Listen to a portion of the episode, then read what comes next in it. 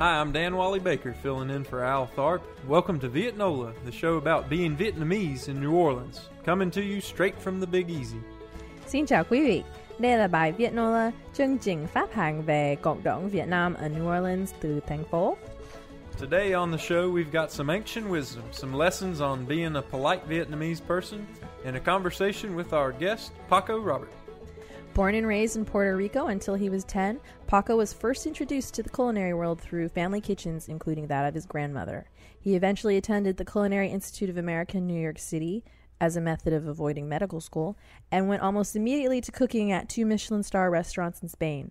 But it was mu- a much less glamorous part of his culinary education that brought him eventually to Asia. It was his work at a small Vietnamese restaurant in New York that gave him a whiff of the adventure he might have. Shortly after graduation, Robert was asked to join. Sorry, you have to edit that out. That's not his name. Oh, oh it's your last name. That's why. Who's Robert? I'm going to start from shortly after, okay? Okay. Shortly after graduation, Paco was asked to join a Sa- Saigon native chef to open a restaurant in Vietnam. With much apprehension from his family, he packed up his knives, and what was intended to be a three month stint in Vietnam turned into a year plus adventure as head chef of a contemporary Vietnamese restaurant in Saigon called Su. Today, he joins us in New Orleans to talk about his current project, Dinner Lab, a supper club with varying menus and locations on each occasion. Dinner Lab has been called, quote, a fight club meets food but without the violence, unquote, and has been hailed as the most exciting solution to the dearth of ethnic restaurants in town. Next week, Dinner Lab is presenting a 15 course Vietnamese banquet. Hi, Paco. Hello. Um, I'm going to just start off by saying Dan and I are completely able to be bribed. We are not about Awesome. independent journalism. So, you know, it should be pretty easy then. Mm-hmm. 15 courses. Yep. We're both emotionally and psychologically ready for this, just in mm-hmm. case you need some tasters or if you want a lifetime of positive feedback on this show. If it were only 10 courses, or if you decide to bump it up to 20, I'm happy to be there. so we're, we're we're still going through a couple of them uh, in our mind, and we'll need some tasters. There you go. I am I can I can attest to the authenticity, you know? And we'll definitely need that. And I hear there's maybe some plans for snakes. Yeah. Um. Late night drinking always led to finding some hole in the wall that had some mysterious flask filled with a snake and some white liquor. I- Um, are you going to bring in the karaoke tradition into the dinner lab? you know, now that you say that, we should. we definitely need a karaoke machine and have everybody. I mean, they're gonna be hammered after 15 courses, so why not? Um, and some You good have- old You have to make sure they sing out of, out of key, like many Vietnamese people. out, out of key won't be a problem. Um, maybe maybe we should bring a big big screen so uh, um, They yeah, can that's a great idea. And they no Vietnamese karaoke too, not just karaoke. so instead of a mariachi band, we'll just bring a bunch of people from um, New Orleans East and just start singing some A traveling, a traveling karaoke Yeah, crew traveling- yes, can round from table to table. yeah. Again, I'm happy to help. now there we'll need your help. Actually, what's really funny is because of the commonality of karaoke tradition in Vietnamese American culture, when I started playing folk American folk music, I refused to sing for years because I just grew up thinking, you know, you don't see a lot of Asian football players, you know, you see a lot of Asian professionals. There's just things that make more sense for certain cultures, and singing's not one of them because I've seen so many of my parents' friends like useful humans, doctors, pharmacists, and then they get behind a microphone and they have no clue how out of tune they are. So I just thought it's like a cultural phenomenon that I'll never I'll, I'll never be able to sing. And it took like years of me playing folk music before I would even open my mouth. Years or heavy heavy drinking late night Combination. combination Combination possibly. because usually it takes me the latter. but you I also know you can you can karaoke in Vietnamese, isn't that correct? Yeah, yeah. um, what, Nha Chang is the restaurant. There's a there's yeah in uh, New Orleans East. New Orleans Yeah. East. Yes, I've made an appearance there once. Do you want to talk a little bit about your time in Vietnam? Yeah, so Vietnam in 2005 um, was when I was there, Um, shortly after graduating culinary school, um, I was helping a chef open up a restaurant in New York City, and he's like, "Well, before that, um, let's go to Vietnam, and um, if you can help me open up a restaurant there." And so I went over there, and If you can make it there in Vietnam, you can make it anywhere. yeah, Was that true. yeah, his- pre- pretty much. You know, let, let's learn and you know get get a taste. I, you know, I I knew very little about Vietnam, and you know, very little about the food I, besides what I had eaten um, at his restaurants. So I went there. Is he Vietnamese or no? Yeah, he's Vietnamese. Okay. Bao, his name. Um, and we went. Uh, we traveled over there together, um, and then he essentially dropped me off and said, "Well, I'll be back in three months." Um, left me with a Vietnamese uh, sous chef with a kitchen that was still under construction. Um, And nominal English. N- You said 2005. You said. yeah, I, I mean, I I didn't know any Vietnamese. Mhm. My sous chef knew minimal English, so um, it was a lot of Pictionary. Um, I had a color palette and a drawing board, and I'd draw something, and I'd say, "We need draw a carrot," and then point to a yellow carrot. So so there wasn't a lot of like in-depth discussion on techniques, modern techniques. No, I mean, the com- com- I mean, food and and food and you know, cooking itself was that that was our language. You know, it was Mhm. very you know, we put a cutting board next to each other, and we you know did our thing and kind of shared ideas that way. It was not minimal talking and and more actually doing. Mhm. Um, And how did you find the level of culinary training when you came there amongst folks who are were from there at the time? so when we were when I was hiring, um, the employees would come with their resumes, and I would quickly throw them in the garbage can because I couldn't read them. And was, Well, that's a start. yeah, right? and and then and then I would essentially have you know five six folks come into the kitchen, and it'd be more like a tryout, like a soccer tryout. Mhm. And I'd have five and six, and we all cook together. I was developing the menu for the restaurant at the time, so I just give each um, chef a task to do, and just kind of how we work together is how how I hired them. You know, So, It- so you it- had you had your own miniature version of Chopped right there. yeah, it- I mean, it literally was. I probably went through 50 candidates and picked 10 of them. Wow. um, and you know that lasted you know probably a couple couple weeks to a month. So yeah, so it was a uh, a, a m- a mini version of tryouts or chopped, if you will. Except Um, no one spoke the same language. like, Yeah, there was n- not, not much being spoken at the time. Um, I knew very minimal words. Um, hurry up. This tastes good. This tastes bad. Um, colors, some vegetables. Um, Uh-huh. And I did go to the. There was a university close by, so I did take some Vietnamese classes, Oh, good. which you know, kind of helped. So do the same hiring techniques work here in New Orleans? Just throw the resumes out, throw, throw them in a kitchen, You know, to me, turn some intense music on, and see who's got it. to me that I, having done that at such a young age of, of being a manager and hiring and being in that position, Mhm. I tend to veer towards that.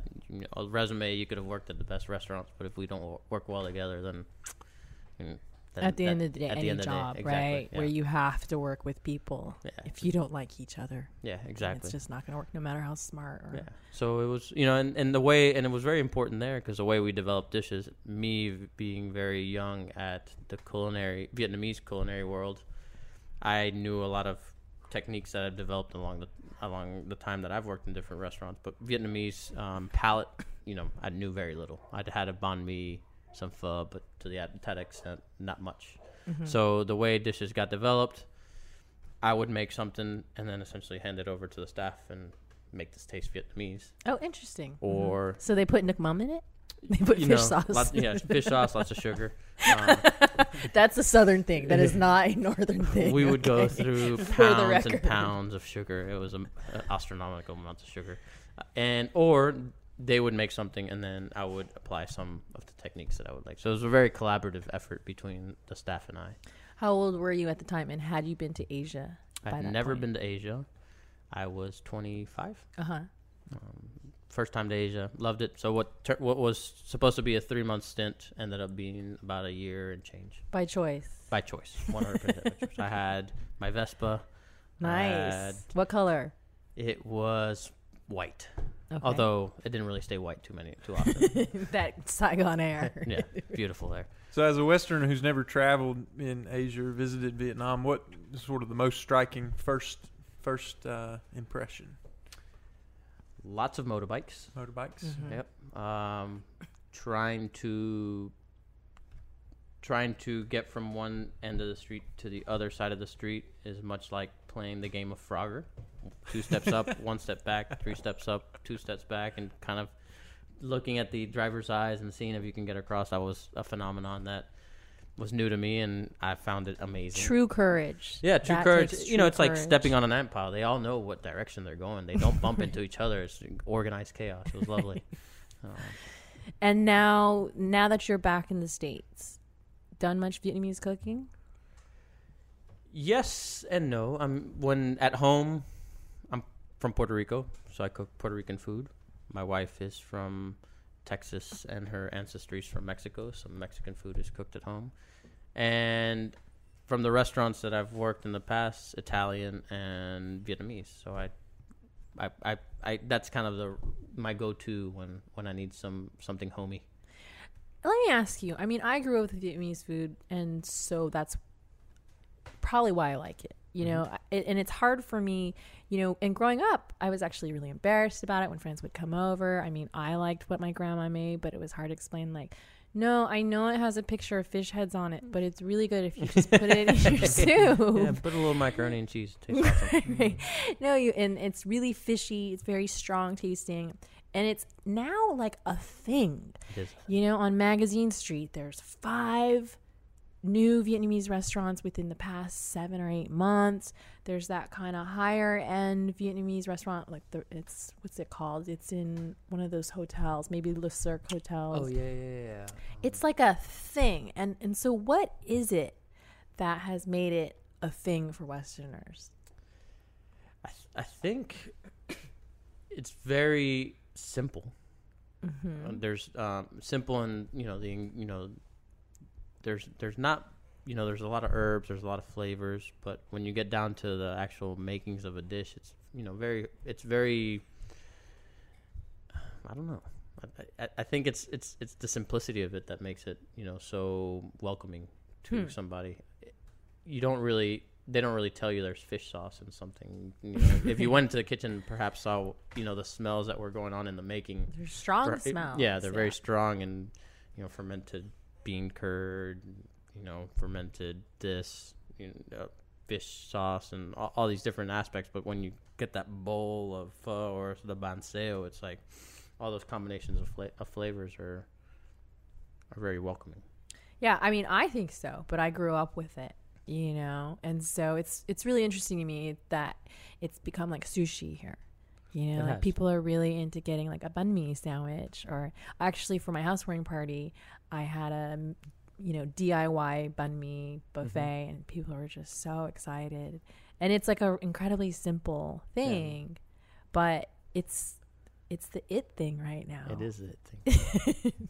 so talk about this 15 course meal So after the snakes. After the snakes. So Sue, we'll probably bring the snakes towards the end. Actually, let's back up and talk about Dinner Lab, the various locations you've done, and the various themes you've done. Yeah, thus what's the far. concept? So the con- dinner lab started at a bar. Trying We're, We're all all- great. we're all great ideas. Where all good ideas are born. we were trying to think. We were trying to pick a place to go eat, and we couldn't really find. We wanted something different, Mm-hmm. um, and we really couldn't land on something that we wanted to go eat at because we had already been there, or the places we had been. Just you know, Meh. we wanted. There's something- not a huge variety of ethnic food in New Orleans. Yeah, there's not, and and even and even Vietnamese, um, it's different. But when you go to the different Vietnamese restaurants, you know they, they all a lot of them offer a lot of the same Same stuff. things, yeah. a lot Um, of southern dishes. so I was telling about my time in Vietnam, and you know when I was there, and, and I went back recently a couple of years ago.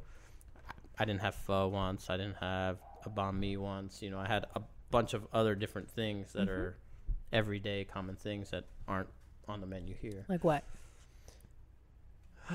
Can't- Yeah, banh cuon, uh, bo la lot. Oh, uh-huh. Um, And you did you like that? I, I love Yeah, it's hard to find those things here. Mhm. Even they do it in a southern way. They don't do it in the really thin way that Yeah. they do it back in Vietnam. the, you know, goat, goat, uh, vu, goat, Uh-huh, goat uh-huh. breast. Um, love that stuff. It's illegal Um, but so I guess that's why they don't serve it here. But I, I try to get Daniel to find me some. Um, our, our our previous guest.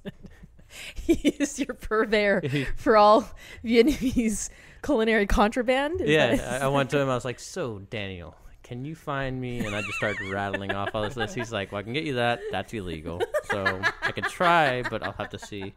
Um, but it, yeah, that was a fun conversation. not true. Not it true. never happened. Never happened. so so yeah, so so it started at a bar. We were trying to eat somewhere. Um, we had a young lady that had um, that had cooked for one of our friends before at her house. Um, she had recently uh, moved to New Orleans, and she uh, is from Thailand, and she cooked. She cooks amazing Thai food, and she was working at a Thai restaurant in town, but she was a, a back server or something like that. We were thinking like, why is she a back server and not actually, you know, in the kitchen cooking? Because her curries are amazing. Just Hmm. her, you know, she's young, but you know, amazing, amazing food. That so we were like, oh, let's just call her up and you know have her cook us a meal. Um, and then this idea of like how you know in a restaurant there's one chef and usually very talented staff that works with them. And if you if, if they were to open up their restaurant, the chances that the menu that they're cooking that evening at the sh- uh, at the restaurant it would probably be very different. So Uh-huh. this idea, this kind of combination of ideas of like trying to find some diversity and then also building a platform for these up and coming chefs who are wanting to express themselves or cooking the foods that they would cook for their friends and family on a Sunday evening. Mm-hmm. Um, kind Or or whenever their friends called from the bar, yeah, I mean, like, say what you get, what you got in your kitchen. um, exactly. Are you off? so does your so you you have one chef that rotates for each occasion? No, so we um, we do about two events a week. Oh my gosh, a week Yeah, two events a week, and then we change the chef, and then we change the location each week. each week. Correct. Wow. Um, so, and then we are based at New Orleans, and then we have an office in Austin, and also a dinner lab in Nashville. Yeah, I read that you just opened a dinner Dutch lab. stuff. Some locations. I know one of them Oh yeah. because it's my boxing gym, Oh yes. which has we were on the gym. The kitchen was on the gym. It was awesome. It was the first time I'd like leaned back against the uh, ropes. against the ropes. It was really cool. Hit me with your best shot. Yeah. Did your guests and these are I mean this is a pretty probably a pretty sophisticated crowd. I mean it's what how how much is it per head? You know the crowd. The so the membership is a hundred bucks a month. I mean, not a month, a year. Oh, then the- really? yeah. Okay, And- membership and then each meal. And then each meal ranges anywhere from fifty to sixty-five dollars, but it's all inclusive. So Uh-huh. it's usually it's five courses or more, or 15. or 15 um, and you know beverage. So sometimes we pair all the meals, and if we don't pair it, we'll have um, a couple of different wines, a couple of different beers, a couple Mhm. couple, couple different cocktails, and so beverage. The food, tax, gratuity, it's all included. So, it's, you know, it's pretty reasonable. And It's the- it's not a bad value, but it's No. definitely not like the student crowd and I'm thinking of the boxing gym which does not have a flush toilet. It has an outhouse. It has an outhouse. How did yeah. that go over? So we use the the theater that's right next door. yeah, We use their zeitgeist. restroom. Okay. We br- we bribed them. That makes so sense. the format seems to lend it, lend itself to small plate and a wider variety. Would Yeah. you say? Yeah, just to kind of show if, if we're showcasing, uh, you know, a certain chef, we kind of want to see The a s- breadth. the breadth, The of- breadth of, where he goes. Where, where are some other interesting locations that you've staged these dinners at? We've done a beautiful renovating church. They're usually kind of The Opera House, Marigny Opera House. no, it's this church this uh, gentleman owns has bought several different churches in the area and has been kind of renovating them. One was on Felicity Street, right off of where Magazine kind of breaks. Oh, okay. and it was amazing. the The lighting, it was on the the, the church was a two floor, it was a uh, was on the second floor, and you can see the bottom floor with the lighting. It was it was spec- spectacular. Um, where else have we done? Kind of all sorts of different places. Mm-hmm. I, I usually never know where we're going, which is awesome. And where is the the the Vietnamese themed dinner going to be take place at? I can't tell you. Oh, not not to like because then the, we we usually don't we well You not usually blindfold we your we never we we release the location 24 hou- hours before. interesting. So, do the members how far in advance do they have to notify you that they want to? So we usually release the tickets. So there's no cash exchange. We do everything on a ticket base. Mm-hmm. So you, when you're a member, every Wednesday you'll get an email saying these are the next two dinners that'll be usually like probably like three weeks away, Mm-hmm. and then they'll buy the tickets um, to the show, Couple and weeks in advance. and then 24 hours before the event we'll release the location. Oh my gosh. And unfortunately for our listeners, you're all booked up. Isn't that correct? For Membership. Yeah, so we'll probably open it up um, here in a little bit, but we're trying to, as we're growing, kind of make sure that we are managing the members that we have right now. Excellent. Excellent. Well, I'm going to ask you to bring us into our next segment, which is called Vietiquette. And it's a little something that you find kind of fun or interesting about Vietnamese culture, either Vietnamese American culture or Vietnamese culture in Vietnam. Okay. So, what did you bring for us today? So when I was living in Vietnam and working there, I got into an not an altercation. I just I had a problem with something that was going on in the kitchen, and I was somewhat reprimanding one of the chefs, or at least demanding some answers to what was going on, and she started laughing, and I was looked at my sous chef. I was like, "This is not very funny. What I'm talking about. Why is this girl laughing?" And we couldn't really communicate very well for obvious reasons. and I started getting even more mad, and she started laughing even more, and I just had to walk out of the situation. And then the owner of the restaurant tells me, "Well, you know, in Vietnamese culture, when people get nervous, they they they laugh to kind of."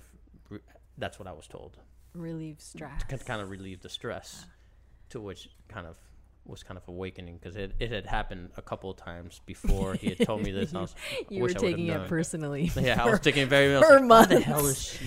you docked her pay. yeah, I was like, you better watch out. um, I mean, a couple of shows ago, a few shows ago, we had someone discuss um, her Vietiquette contribution, which was saving face. And I think it kind of goes together. Mm-hmm. Yeah. You know, you don't, it's not good to show anger, Mm-hmm. you know? So, you know, sometimes there will just be a very stern tone of voice when your parents or frankly my parents are talking to me about certain topics or if it's like more of a work situation where it's more adults Yeah. you know and it's not such a extreme gap in age yeah, then the laughter thing yeah. The, it, now that I know about it, I know how to deal with it. I don't know, it's, just, it's just not knowing was was tough. right so i'm not laughing at you dan wally i'm just nervous That, that's I'm just pretty much. so nervous around you It's still confusing. um, another funny thing you pointed out was the toothpick thing the toothpicks. Yeah, so eating at the table, even the young ladies would just pick up toothpicks and go to town in the middle of meals. Like totally go to like town Like just you know at the dentist style which at first was like wow so graceful in so many ways and then the at, at least they did out. cover their mouth yeah which there was, is you the know, mouth covering the as if mouth- nobody knows Yeah, what no, they're like- doing because they're covering their mouth. It's courteous, you know, no projectiles. no uh, just making room for the next course Um, Paco, thank you so much for coming on You're the welcome. show. I'm really excited to hear about how this dinner plays out. And again, I'm always also willing to see it in real life. And I hope you come back when you have your next project to talk about on our show again. This has thank you very much Yeah, it's been great. That's Vietnola for today. Thank you so much for joining us at home, at work, on your phone, wherever you are, whatever you're doing. And a special thank- uh, thanks to today's guest, Paco Robert. Our show is produced by Kim Vu and Grant Morris. Our technical director is Chris Kehoe. Our web guru is Dr. Cliff Brigden. Our theme song, Four Step de Milo, was written by Taylor Smith and performed by the Swamp Lilies. The fabulous audio quality of this show is brought to you in part by PreSonus Audio Electronics. PreSonus makes some of the best audio recording and live sound products, including Studio One music production software, Studio Live digital mixing consoles, and Eris studio monitors, and much more. Visit www.presonus.com for more information. You can follow us on Twitter at It's New Orleans. You can like us on Facebook. We're at It's New Orleans. And you can subscribe to our podcast on iTunes and Stitcher. You can listen to more episodes of Vietnola shows on our website, itsneworleans.com, as well as other shows Happy Hour, Out to Lunch, Mindset, True the Game, and Midnight Menu Plus One. Keep up with all kinds of fun happenings here at Vietnola by getting on our mailing list. Sign up on our website, itsneworleans.com. Vietnola was recorded today in the city of New Orleans. If you'd like to be a guest on Vietnola, we would love to have you. Drop us a line. You'll find all the info on our website. Vietnola is produced by INO Broadcasting for itsneworleans.com. For Kim Vu and everyone here at Vietnola, thanks for joining us today. We look forward to seeing you back here next week for our next episode of Vietnola. Until then, I'm Dan Wally Baker. And I'm Kim Vu. Goodbye. Bye.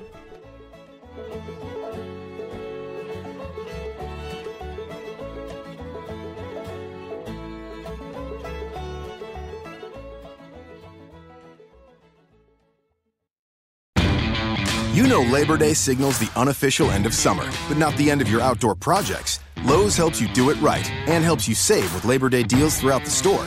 Shop now and get two bags of Stay Green potty mix for $12.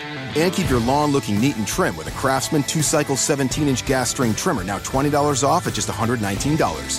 Whatever's still on your to do list this Labor Day, do it right for less. Start with Lowe's. Offers valid through 828. Soil offer excludes Alaska and Hawaii, U.S. only.